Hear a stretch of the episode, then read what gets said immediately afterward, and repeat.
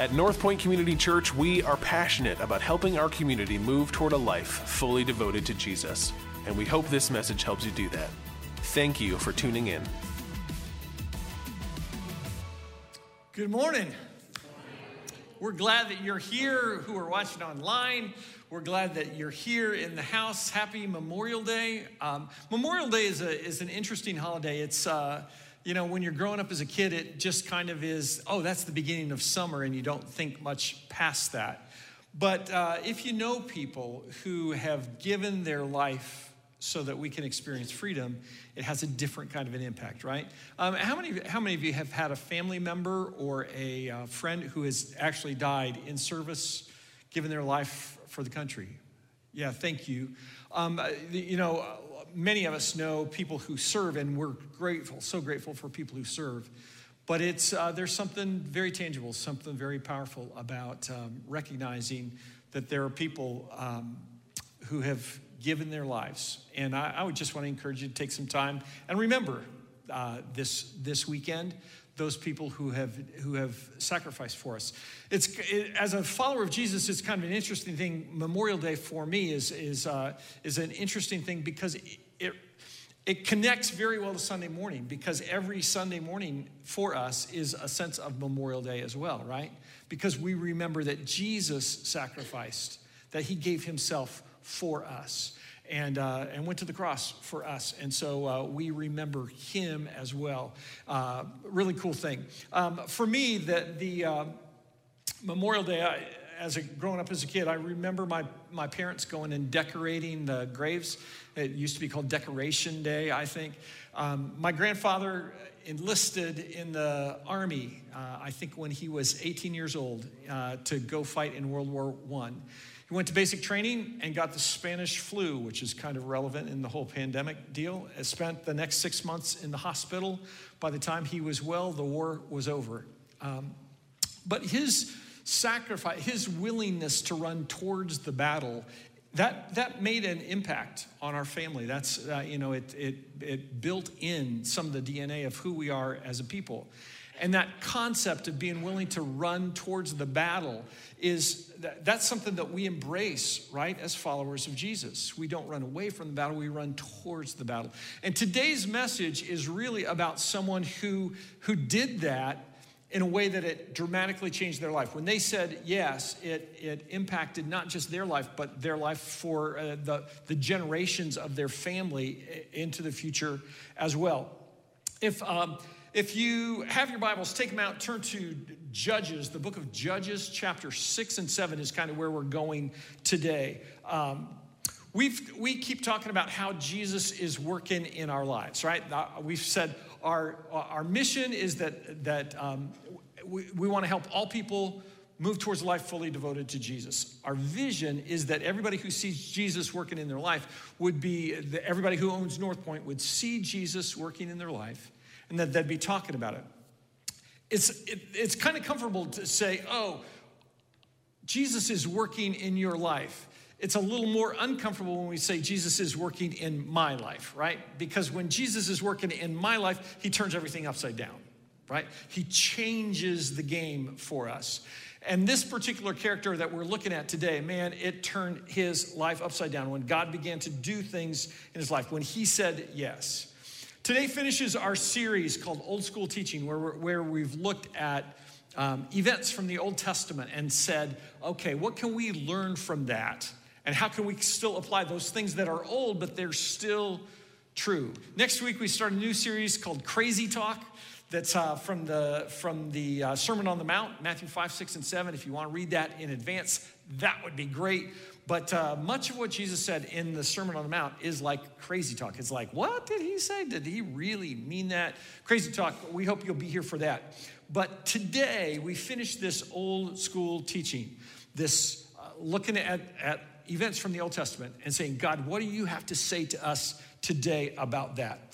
Um, if you have a Bible, be sure and, and um, open that up because you're probably going to want to read in, in Judges 6 and 7. If you've got the North Point app open, you might open a Bible app as well so you kind of can kind of scan down through the story and see what's going on because we're going to cover those two chapters that describe this guy's life. Here's the setting as, as we dive into it. Israel has left Egypt. They, as a nation, they've moved out of Egypt. They've moved into the promised land. And, um, and, and as they moved into the promised land, they've kind of forgotten about God. They've turned their back on Him, begun to worship idols. Um, this is about 1,100 years roughly before the birth of Jesus if you want some historical context. It's about 250 years before uh, what we, the, the event that we looked at last week with Elijah and King Ahab. Um, that, again, just kind of puts some pieces into place for us. Judges chapter 6 starts out this way The Israelites did evil in the Lord's sight. So the Lord handed them over to the Midianites for seven years. The Midianites were so cruel that they left the Israelites with nothing to eat. They basically came in and ravaged their crops, taking all the sheep, goats, cattle, and donkeys. The enemy hordes were as thick as locusts, and they stayed until the land was stripped bare. So there's these people that come and, and just oppress the Israelites. Anytime they plant anything, they steal their crops. Um, they, they come in and kill their animals. They take everything away, and the nation of Israel is in bad shape. Verse 6 So Israel was reduced to starvation by the Midianites. Then the Israelites cried out to God, out to the Lord for help. Israel had turned their backs on God. They'd begun to worship other idols, worship Baal, worship Asherah. Um, they, had, uh, they had forgotten all that God had done in their lives, the way that He had protected them, the way that He had led them, and they'd turned their backs on God. Um, but the Midianites come in and they begin to put the pressure on the Israelites, and the Israelites begin to feel it and they begin to starve and just are in a horrible way. And then they cry out to God. That only happens with the Israelites, right? When things get bad, they turn to God finally. I, I, think the story rings so true for us because it's so easy for us when things are going well to think, oh, it's all about me. Oh, I want to do this, I want to do that. And when things get difficult, when things get bad, then we're saying, God, where are you? So many people in our culture, their, their picture of God is that He is that he's a, a, tyrant, that he's mean, that he's evil, that he just wants to thwack people on the back of their head, that kind of thing. They don't know the God of Scripture. Because what you see in this is this God who is compassionate and merciful, and he is holy and righteous. He's true, but man, he wants to respond when we call out to him. Verse 7 when they cried out to the Lord, when the Israelites cried out to the Lord because of Midian, the Lord sent a prophet to the Israelites. They're in trouble and they say, Help! And God says, Okay, I just wanted you to ask. And, and when God responds, if you're looking down through those verses, God, God reminds them of his faithfulness to them. He reminds them of the ways that he has taken care of them in the past. And he reminds them that they're the ones that have turned and begun to worship idols. God sends an angel to this guy who's in a wine press. So he's, he's in a secluded area where they would press the grapes to create wine. And there he's threshing wheat because if he threshes wheat out in public where he normally would, the Midianites are going to come in and steal their grain. So this guy is hiding in secret, all right? He's doing it in a way that the Midianites won't see him. And look what happens. The angel of the Lord appears to this man named Gideon and says, mighty hero. The Lord is with you. One of the translations say, valiant warrior. God is with you. This guy who's hiding from the bad guys, who's just trying to save his family, just trying to have a little bit of food. Mighty warrior, mighty hero. Um, here's the first old school teaching that I want you to hold on to. It may be old, but it's still true. God saw Gideon for what he would become, not what he was. God saw Gideon for what he would become. When he says to him, mighty warrior, is Gideon a mighty warrior at that point in time? Not at all. He's just this guy trying to get some wheat for his family. But God saw him for what he would become. And here's the thing when you begin to apply that to us, understand that God sees you for what you can become not just what you are right now. So many of us say, man, God can't use me. I've got all this garbage. I've got all these problems. I've got all these issues. My body doesn't work. I, you know, I can't communicate very well. I, I, I get in my own way.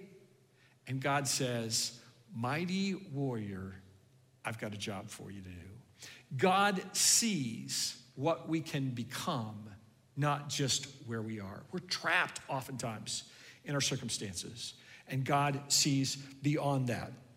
There are, um, God sees us differently than we see ourselves. You understand that? He, he sees us and says, You're a world changer, you're a difference maker. Man, I can come in and use you, and, and, and everything can be different. I, you're a person of character and integrity, even when we feel like maybe we're not at all. Um, there there are four letters that I think are interesting letters in our alphabet I, C, N, U. That when you put them together, they create this little sentence, right? I see in you. I see in you. God says to us, I see in you that you're a mighty warrior. I want to challenge you this morning to when you think about the way that God sees us, to begin to think with that same mindset. And, and to begin to say, God, what is it that you want me to do? How do you want me to interact with other people and to say to them, I see in you something special? I see in you a life group leader. I see in you maybe somebody who can open their home to people and have them come in. I see in you somebody who can invest in the lives of teens or children. I see in you someone who can make a difference in their workplace. How, how can we begin to encourage each other to hear the voice of God when He says, Mighty warrior, I've got a task for you. The second bit of old school teaching that I want you to see today is this. Um, and again, it may be old, but it's still true. God's call for Gideon wasn't random. God's call for Gideon wasn't random. This angel appears to him in the wine press, and it seems like it's a little bit out of the blue that he says, Mighty warrior, I've got this task for you. But the thing that God speaks to him about is something that has been on Gideon's mind probably for months and maybe for years. Look at verse 13. Sir, Gideon replies to the angel, if the Lord is with us, why has all this happened to us? Where are all the miracles our ancestors told us about? Didn't they say the Lord brought us up out of Egypt? But now the Lord has abandoned us and handed us over to the Midianites. Gideon says to the angel, What's the deal? You're saying that, that God's going to be with me. Where is God in this? When we look at the world around us and we have this sense of, of, of, um, of draw to a particular thing that God might use us for, oftentimes we say, God, why aren't you doing something in that? Why aren't you making a difference in this place? Where have you been? If you were real, you wouldn't let that happen. That's exactly what happened with Gideon. Gideon said, I, am living in the middle of this oppression, and God's called me. But if God's called me, that doesn't make any sense because where is God in this? And all throughout that, God is saying, You are the person to make a difference today. You're the one that I'm calling. Gideon saw the problem. He just didn't know that God wanted him to be the one to make a difference in that particular issue. Here's a question for you what's, what's on your mind? What's in your heart today? When you look around the world and think, man, why is it that way? Why is it so bad? What is it, what, what in your frame of reference troubles you? What, what is it that you're saying, God, why don't you do something about that? Is, is it maybe human trafficking? It maybe people caught in addiction? Maybe Maybe it's kids that, that just grow up in a rough situation in foster care or whatever. Maybe it's people who carry burdens from their past. Maybe, maybe the burden that you have is why can't, why can't the youth league for my kids be better? Why can't it be more wholesome? Why can't, why can't, there, why can't they be taught in a different kind of way? Maybe it's, maybe it's injustice, racial injustice, judicial injustice, economic injustice that just eats at you. And, and you think, God, where are you in this? Is it possible that God could be saying, Mighty warrior, you've been put in place so you can make a difference? It may not be the biggest thing on your mind, it may not be that thing that's always there consuming you, but it's there, and you know it, and you feel it, and it gets in your gut, and it makes you want there to be change in the world around us. You know, God calls Gideon, and, and here's the thing it's really interesting to me that God personally issued and affirmed the call of Gideon. God says to him, You're the one who's going to make a difference. Look at this in verse 14.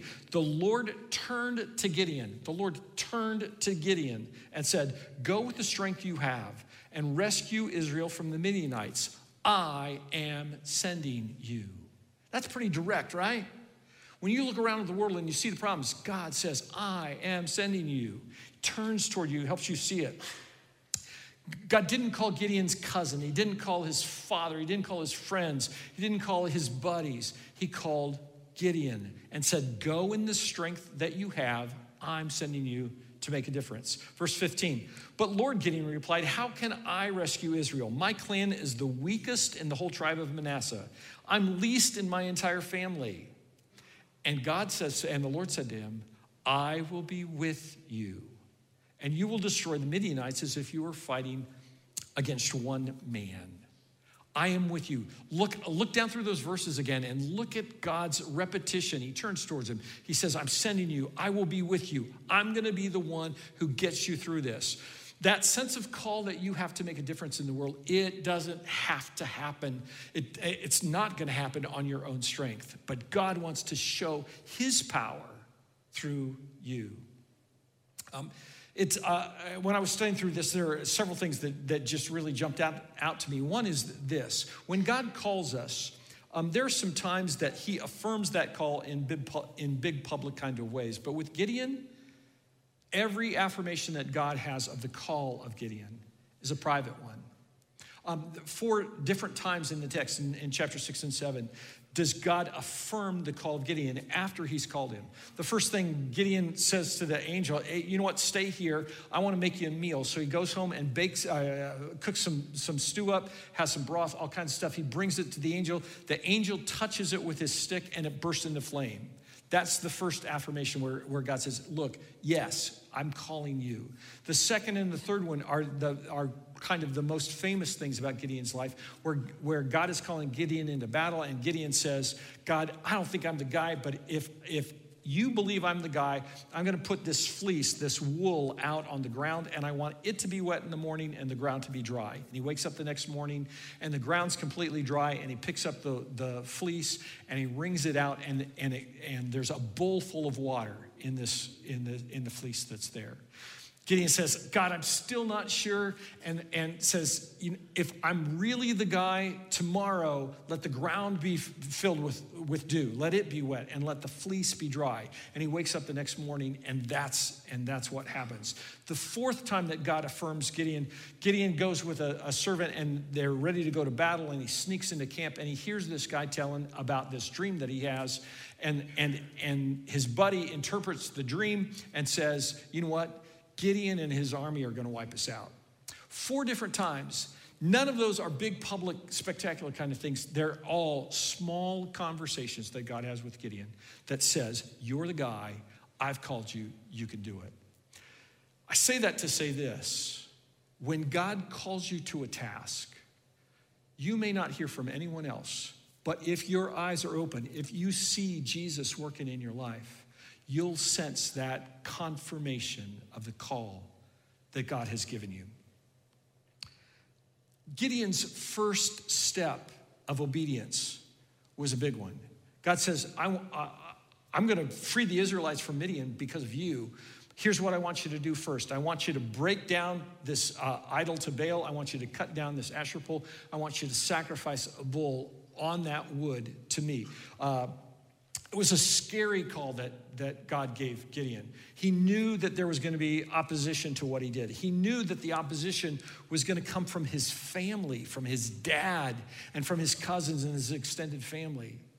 But that's what God called him to do. Verse 25 That night the Lord said to Gideon, Pull down your father's altar to Baal and cut down the Asherah pole standing beside it. Then build an altar to the Lord your God. Put that, that bull on it, sacrifice it. So Gideon took 10 of his servants and did as the Lord had commanded. But he did it at night because he was afraid of the other members of his father's household and the people of the town. When God calls us, we just need to be obedient. That understand that that first step is a scary thing. The first step of responding to God, whatever that is, is always a scary thing. It's a hard thing. The, the decision that we make, I'm not going to do that thing any longer. I'm going to do this instead. That decision where we say, I'm going to say yes to God in this matter. That's scary, but God will be with us through that process. When we take that first step, God will begin to surround us with people who also believe in the vision that God has given us. It's interesting when you read down through the text, what happens is the next day the village wakes up, the Asherah pole's been cut down, the altar to Baal is down, and everybody freaks out. They say, Who did this? We're gonna get him. And Gideon's dad, who has been a worshiper of Baal, Joash, says, Hey, shut up, okay? Um, he, basically, he says, um, You know what? If Baal's real, he can defend himself. But if you worship Baal, you're gonna die. Um, this is the person that Gideon was afraid of. When we respond to the call that God gives us, He will begin to pull, draw people towards us who have that same kind of vision. And with that obedience comes greater opportunities. Um, after, after, Gideon, after Gideon knocked down that altar, after he cut down the Asherah pole, um, interestingly enough, things got worse, not better. Uh, look at verse 33. Soon afterwards, after this happens, the armies of Midian, Amalek, and the people of the east form an alliance against Israel and cross the Jordan, camping in the valley of Jezreel. It's no longer just the Midians that, that Gideon has to fight, it's three different nations combined together. When we say yes to God, it doesn't mean that everything's going to change in an instant. It may get worse but that doesn't negate the call that God has given us. Um, it's seldom going to be easy. It won't be without opposition. Verse 34 Spirit of the Lord clothed Gideon with power. He blew a ram's horn as a call to arms, and the men of, of the clan of Abiezer came to him. He also sent messengers throughout Manasseh, Asher, Zebulun, and Naphtali, summoning their warriors. All of them responded. Do you ever wonder what a ram's horn sounds like? This is a ram's horn from my friend the Cars. Um, there are different kinds of ram horns um, but the sound carries a long way. Now, if I do this right,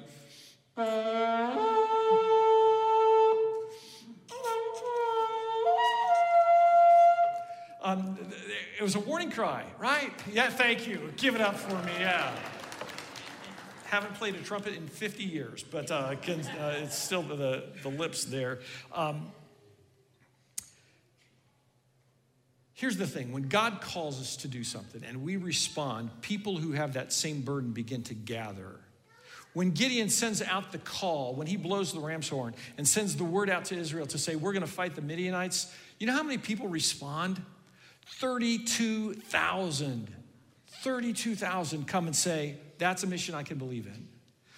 Um, it's uh, when, when we articulate a vision, people gather around that. I, I, love what's happening in DeWitt right now. There's a, there's a place called House of Promise that Sherry Montgomery um, had this vision to say, I want to make a difference in the lives of women who are being um, human trafficked, who are prostitutes, that want to come out of that.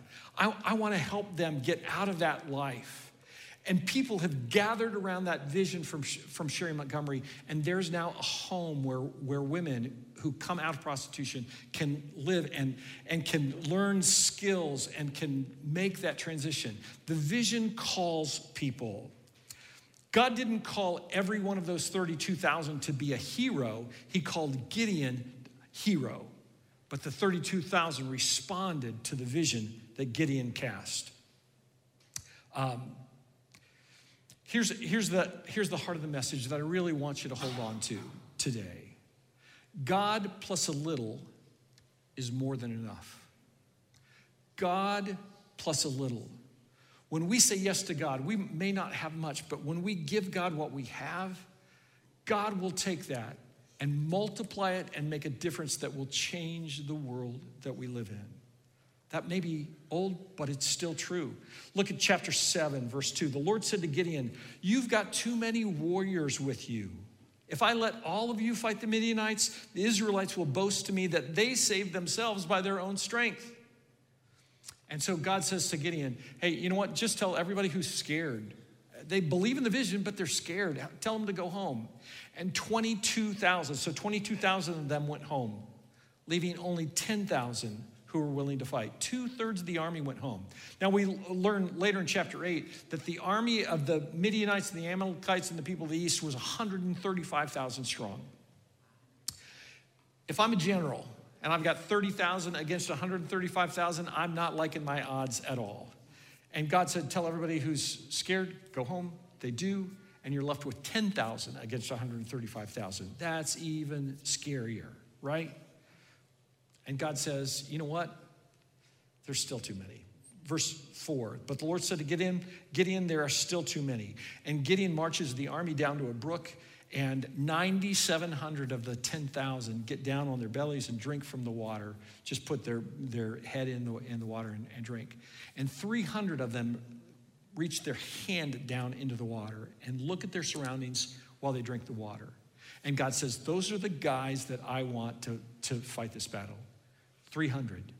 And Gideon had to be saying, uh, 135,000, 300, those are not good. And God says, you know what? I want to show my power. Just a side thought in this did the, did the 9,700 do anything wrong in this? Not at all. They just weren't the people that God had called to make to, to, to win the battle. God, God took them out. He moved them away from, from the battle because the 300 were the right people. When God calls, gives you a, a call, a task that you want to that you that you want to pursue. And lots of people join that task. Lots of people see the vision and say, Yeah, yeah, yeah, that's what I want to do. And then they start filtering away. Don't be discouraged by that. God is going to bring the right people around you to accomplish what He has called you to do. God wants to show that He can do more with less than, than, than um, what the world might think is possible. He's going to strip away our strength to let us know that He's the one with the power. You know, I, I was thinking about this and thinking if, if you're a project manager and God calls you to a task, um, it's probably um, it's, prob- it's probable that he's going to accomplish the task through somebody who manages that project in a way differently that, than you would, that doesn't have much skill, because he's going to show his power through that. If you're, a, if you're a great orator, if you're a great teacher, whatever, God's probably going to use somebody without much skill to speak truth into the situation because God wants to show his power. There was a guy in the middle of the uh, 1800s uh, named Edward Everett who was a famous orator. Everybody in the United States knew who this guy was. He had this, this big voice, resonant baritone tones, and, um, and people came to hear him speak over and over and over again. Um, there was, uh, in the middle of the Civil War, there was a, there was a memorial that was created for a, a battle uh, in Pennsylvania. And he spoke at that battlefield for two hours that day for the crowd of people that were there. He had all the skills, but then this tall, skinny guy got up after him and spoke for two minutes with a shrill, high pitched voice. That guy's name was Abraham Lincoln. And his two minute Gettysburg Address is what changed the heart of the nation. We still know it, read it. Everybody's forgot, forgotten about, about Edward Everett. But Lincoln, God used in that moment um, to communicate truth. Gideon only has 300 men. He's still not sure that, he, that he's the right guy. And so God says, if you're still scared, you go sneak down into the enemy camp. And he does, and he takes one servant with him. And as they're at the edge of the camp, they hear, they hear one of the Midianites say, I had this dream last night where this roll of, of uh, this loaf of barley bread came rolling down the hill and smashed into our tent.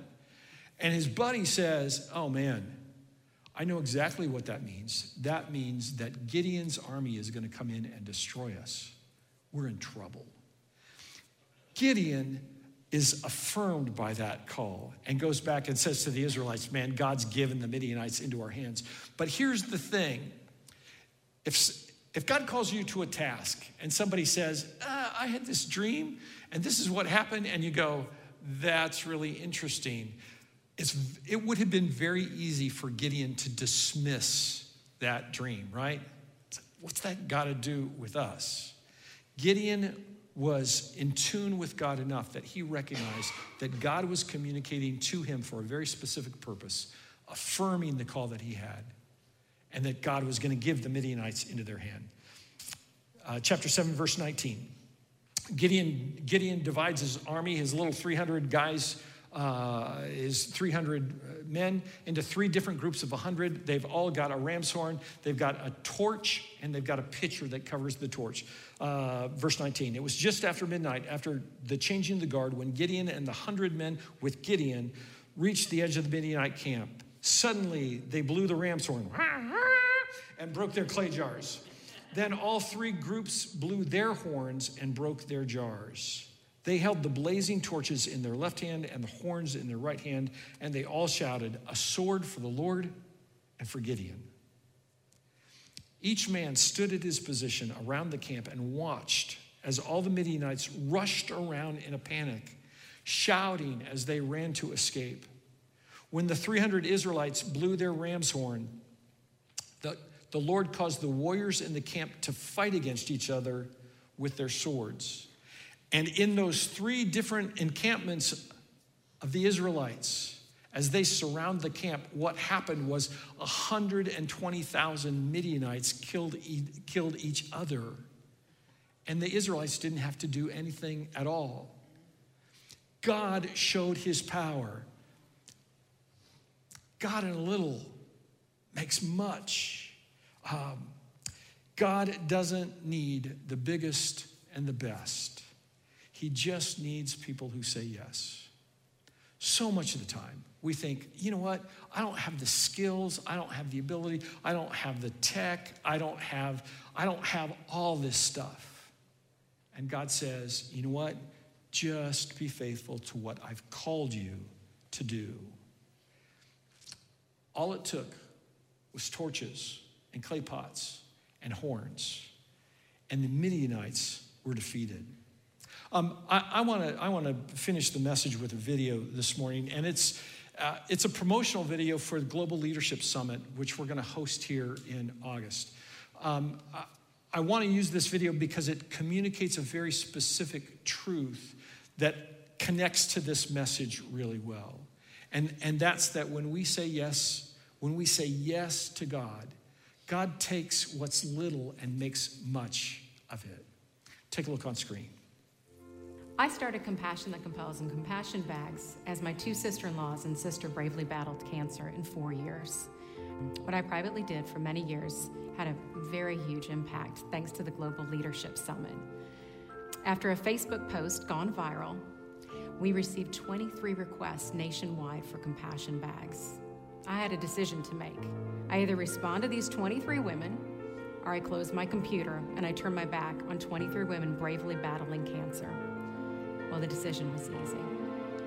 The impact that the Global Leadership Summit had on me, well, not only did it resource me, equip me, but it took me to that next level. It took me to that level that I could coordinate a nonprofit, not just centralize, but move it nationwide and be able to reach more women in the battle of their lives. And now, 715 women later, in 31 states, we've been able to just make a huge nationwide impact. If you want to be equipped, empowered, if you want to take your life, your dreams, your business to the next level, then the Global Leadership Summit is for you.